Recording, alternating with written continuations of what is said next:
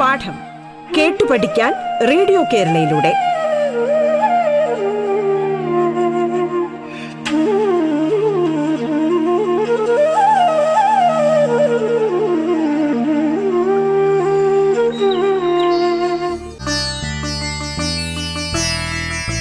പാഠത്തിൽ ഇന്ന് പത്താം ക്ലാസ് ബയോളജി പാഠഭാഗമാണ് നാം കൈകാര്യം ചെയ്യുന്നത്.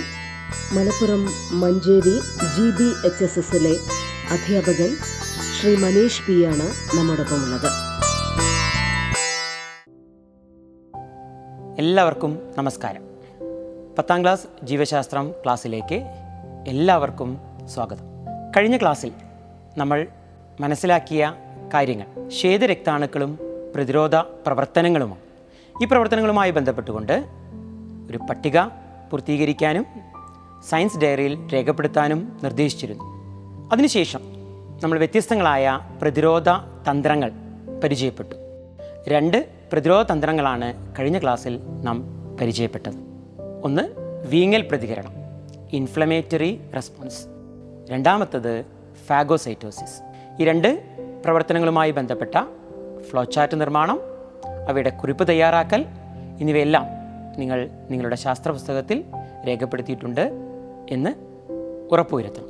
ഇന്ന് പ്രതിരോധ തന്ത്രങ്ങളിൽ മറ്റു ചില പ്രതിരോധ തന്ത്രങ്ങൾ കൂടി ഇന്ന് നമ്മൾ പരിചയപ്പെടുകയാണ്. അപ്പോൾ എങ്ങനെയാണ് രക്തം കട്ടപിടിക്കൽ ഒരു പ്രതിരോധ പ്രവർത്തനമായി മാറുന്നത് എന്ന് പരിശോധിക്കും.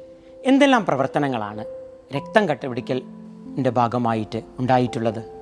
മുറിവേറ്റ ഭാഗത്തെ കലകളും പ്ലേറ്റ്ലെറ്റുകളും ശിഥിലീകരിച്ച് ത്രോംബോപ്ലാസ്റ്റിൻ എന്ന രാസാഗ്നി ഉണ്ടാക്കി. Tissues and platelet at the site of wound degenerate to form the enzyme call thromboplastin അല്ലേ? ആദ്യ പ്രവർത്തനം അതായിരുന്നു. ഇങ്ങനെ ഉണ്ടായ ത്രോംബോപ്ലാസ്റ്റിൻ പ്ലാസ്മയിലെ പ്രോത്രോംബിനെ ത്രോംബിനായി കൺവേർട്ട് ചെയ്തു.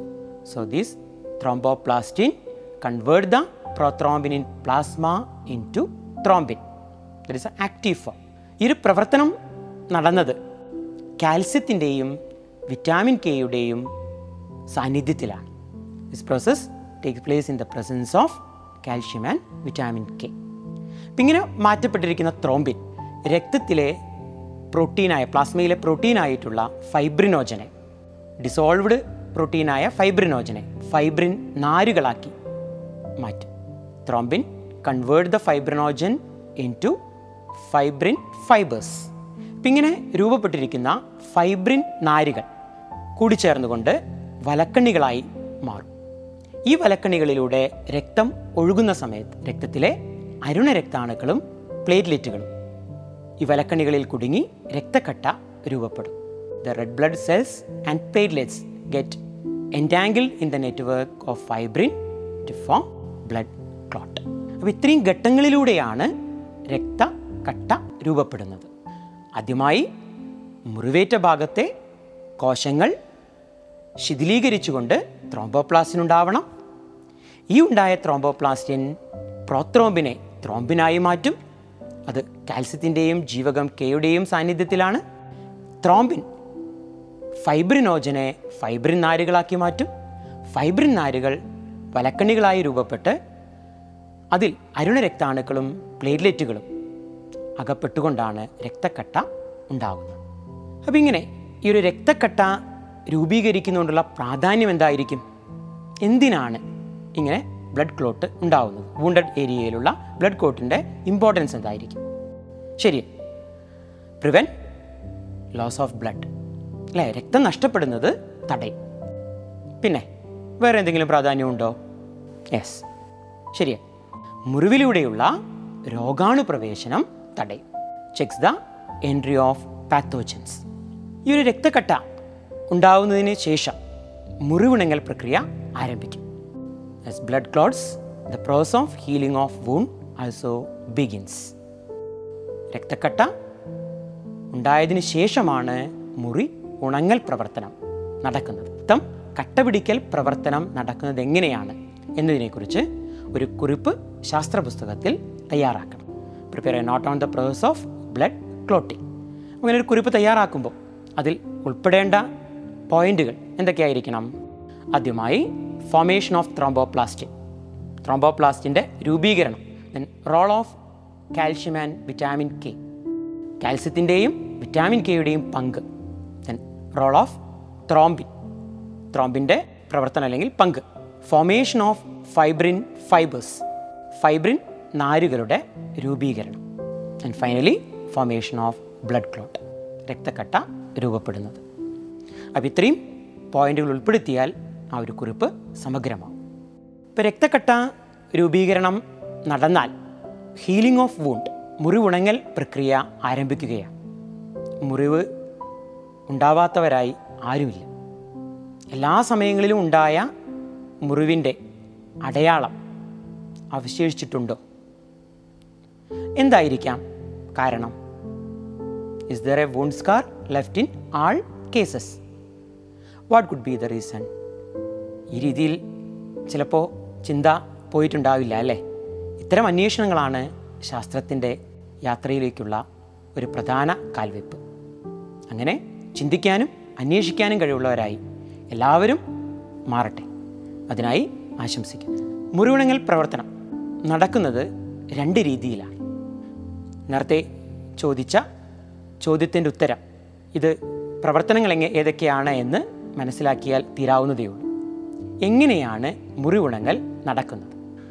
ചില സമയങ്ങളിൽ മുറിവുണ്ടാകുമ്പോൾ നാശമായതും നഷ്ടപ്പെട്ടതുമായ കലകൾക്ക് പകരം അതേപോലുള്ള കലകൾ രൂപപ്പെട്ട് മുറിവുണങ്ങാറുണ്ട്.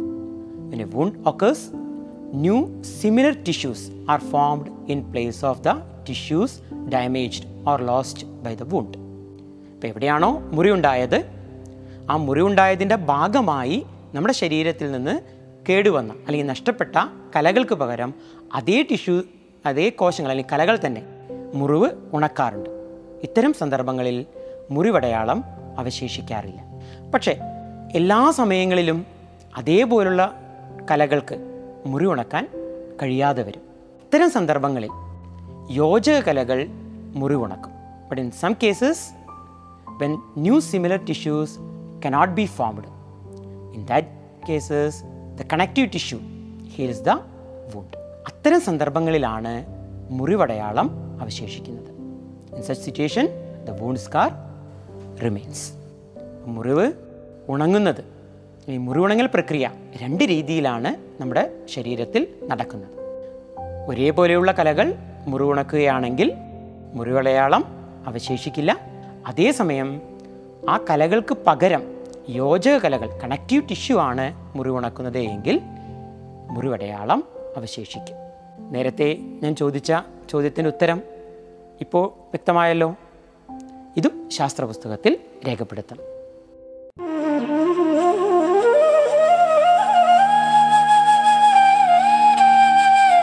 പാഠം. കേട്ടു പഠിക്കാൻ റേഡിയോ കേരളയിലൂടെ.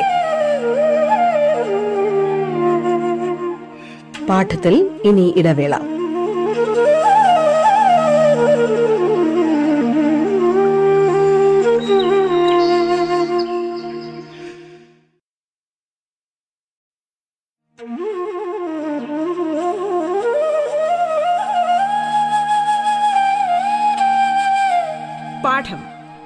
പഠിക്കാൻ റേഡിയോ കേരളയിലൂടെ.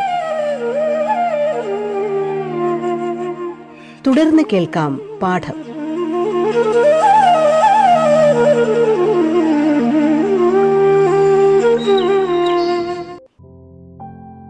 ഈ ഒരു പോസ്റ്റർ ശ്രദ്ധിക്കും. പോസ്റ്ററിലെ കുട്ടിയുടെ സംശയം നിങ്ങൾക്കുണ്ടായിട്ടുണ്ട്. എന്താണ് ആ സംശയം? പനി ഒരു രോഗമാണ്. ഇസ് ഫീവർ ദ ഡിസീസ് എന്താണ് പനി? ശരീര താപനില സാധാരണ നിലയിലും ഉയരുന്ന അവസ്ഥ. അതിനെയാണ് പനി എന്ന് പറയുന്നത് അപ്പോൾ എത്രയാണ് നമ്മുടെ ശരീരത്തിന്റെ സാധാരണ താപനില? എസ് മുപ്പത്തേഴ് ഡിഗ്രി സെൽഷ്യസ്. അല്ലെങ്കിൽ തൊണ്ണൂറ്റിയെട്ട് പോയിന്റ് ആറ് degree Fahrenheit. When the body temperature rises the body temperature rises above the normal level. The normal body temperature is 37 degrees Celsius or 98.6 degree Fahrenheit. പനിയുമായി ബന്ധപ്പെട്ട് പ്രവർത്തനങ്ങളുടെ ആശയങ്ങൾ എന്തെല്ലാമാണ്? ആദ്യം രോഗാണുക്കൾ ശരീരത്തിൽ പ്രവേശിക്കുന്നു. പാത്തോജൻസ് എന്റർ ദ ബോഡി ഇങ്ങനെ ശരീരത്തിനകത്ത് പ്രവേശിച്ച രോഗാണുക്കൾ ഉപാപചയ പ്രവർത്തനത്തിന്റെ ഫലമായി ഉൽപ്പാദിപ്പിക്കുന്ന വിഷവസ്തുക്കളുടെ സാന്നിധ്യം നമ്മുടെ ശരീരത്തിലെ ശ്വേതരക്താണുക്കളെ ഉത്തേജിപ്പിക്കുന്നു. The presence of toxins produced the pathogens stimulate the white blood cells അതിന്റെ ഭാഗമായി ശ്വേതരക്താണുക്കൾ ഉൽപ്പാദിപ്പിക്കുന്ന രാസവസ്തുക്കൾ ശരീര താപനില ഉയരാൻ കാരണമാകുന്നു. The chemical substance produced by the white blood cells rise the body temperature അപ്പോൾ രോഗാണു ശരീരത്തിനകത്തേക്ക് പ്രവേശിക്കും. ഈ രോഗാണുക്കൾ ഉൽപ്പാദിപ്പിക്കുന്ന വിഷവസ്തുക്കളുടെ സാന്നിധ്യം ശരീരത്തിലെ ശ്വേതരക്താണുക്കളെ ഉത്തേജിപ്പിച്ച് ചില രാസവസ്തുക്കളെ ഉൽപ്പാദിപ്പിക്കും. ഇങ്ങനെ ഉൽപ്പാദിപ്പിക്കുന്ന രാസവസ്തുക്കളാണ് ശരീരത്തിന്റെ ഊഷ്മാവ് വർദ്ധിക്കുന്നതിന് കാരണമാകുന്നത്. ഈ ശരീര ഊഷ്മാവ് ഉയരുന്നത് അതുകൊണ്ട് എന്തെങ്കിലും പ്രയോജനം നമുക്കുണ്ടോ? ശരീര താപനില ഉയരുന്നത് രോഗാണുക്കളുടെ പെരുകൽ നിരക്ക് കുറയ്ക്കുന്നു. The rise in body temperature reduce the rate of multiplication of pathogen ഒപ്പം തന്നെ increase the effect of phagocytosis ഫാഗോസൈറ്റോസിസിന്റെ ഫലപ്രാപ്തി കൂട്ടുന്നു. ആദ്യമൊരു ചോദ്യം ഒരു സംശയം കുട്ടി ഉന്നയിച്ചിരുന്നു. പനി ഒരു രോഗമാണോ? നിങ്ങൾ എന്ത് നിഗമനത്തിലെത്തും? ശാസ്ത്രപുസ്തകത്തിൽ ശാസ്ത്രപുസ്തകത്തിലൊന്ന് കുറിക്കാമോ? നിങ്ങളെത്തിയ നിഗമനം എന്താണ്?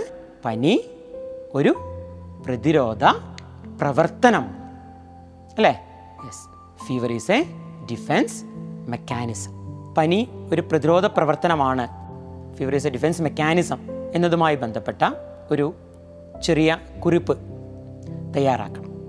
ആ കുറിപ്പിൽ നമുക്ക് ഉൾപ്പെടുത്തേണ്ടത് നോർമൽ ബോഡി ടെമ്പറേച്ചർ ശരീരത്തിന്റെ സാധാരണ താപനില എത്രയാണ് എന്ന് സൂചിപ്പിക്കണം. What causes body temperature to rise ശരീര താപനില ഉയരാനുള്ള കാരണങ്ങൾ എന്തൊക്കെയാണ്? ഉയരുന്നത് കൊണ്ടുള്ള നേട്ടമെന്ത്? What is the benefit of rising body temperature ഈ മൂന്ന് സൂചകങ്ങളുടെ അടിസ്ഥാനത്തിൽ കുറിപ്പ് തയ്യാറാക്കണം. കുറിപ്പ് തയ്യാറാക്കി ടീച്ചർക്ക് അയക്കാൻ മറക്കരുത്. അങ്ങനെയെങ്കിൽ പനി വരുമ്പോൾ മരുന്ന് കഴിക്കുന്നത് എന്തിനാ? ഒരു we take medicines during fever ചിന്തിച്ചിട്ടുണ്ടോ? എന്തായിരിക്കാം കാരണം?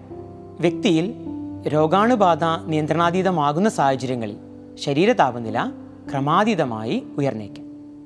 When infection become uncontrollable the body temperature of that person may rise ട്രമൻഡസിൽ ദീർഘസമയം ശരീര താപനില ഉയർന്നു നിൽക്കുന്നത് മസ്തിഷ്കം ഉൾപ്പെടെയുള്ള ആന്തരാവയവങ്ങളെ ദോഷകരമായി ബാധിക്കും.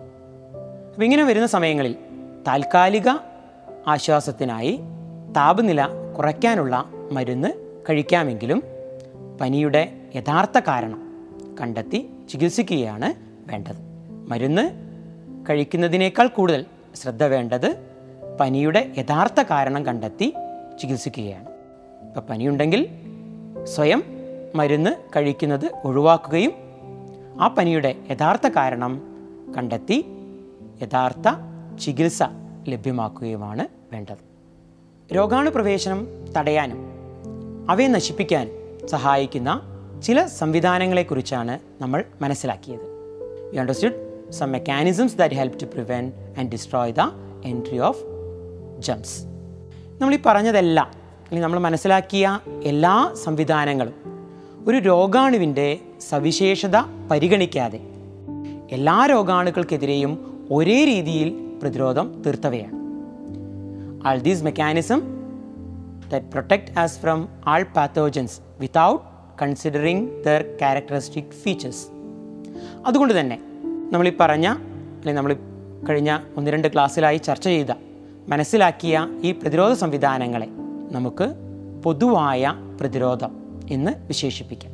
ആ these mechanisms are called non specific defence mechanism എന്തുകൊണ്ടാണ് അതിനെ നോൺ സ്പെസിഫിക് അല്ലെങ്കിൽ പൊതുവായ പ്രതിരോധം എന്ന് പറയാൻ കാരണം? കാരണം ഈ നമ്മൾ ഈ പറഞ്ഞ എല്ലാ പ്രവർത്തനങ്ങളിലും രോഗാണുവിന്റെ പ്രവർത്തനത്തെ അല്ലെങ്കിൽ രോഗാണുവിന്റെ സവിശേഷതയെ പരിഗണിക്കാതെ ഏത് രോഗാണു ശരീരത്തിനകത്ത് വന്നാലും അല്ലെങ്കിൽ ശരീരത്തിൽ പ്രവേശിക്കാതിരിക്കാനും നമ്മുടെ ശരീരം തീർക്കുന്ന പ്രതിരോധ സംവിധാനങ്ങളാണ്.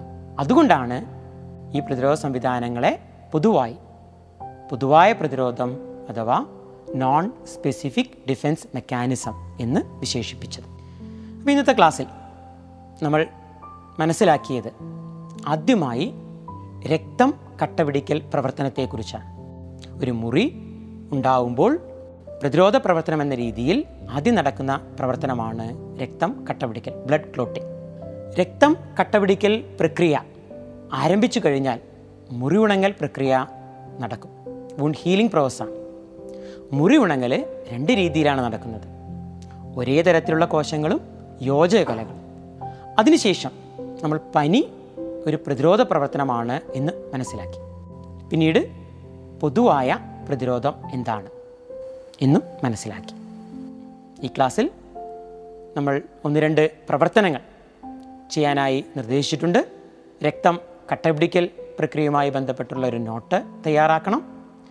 പനിയുമായി ബന്ധപ്പെട്ടുകൊണ്ടുള്ളൊരു ഫ്ലോ ചാർട്ട് നിർമ്മാണവും നടത്തി ടീച്ചർക്ക് അയക്കണം. ഇത്രയും ആശയങ്ങളാണ് ഇന്നത്തെ ക്ലാസ്സിൽ നമ്മൾ ചർച്ച ചെയ്തത്.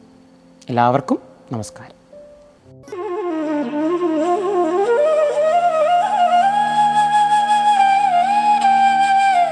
പാഠം കേട്ടു പഠിക്കാൻ റേഡിയോ കേരളയിലൂടെ. പാഠത്തിന്റെ ഇന്നത്തെ അധ്യായം പൂർണമാകുന്നു. ഇനി അടുത്ത ദിവസം കേൾക്കാം. നമസ്കാരം.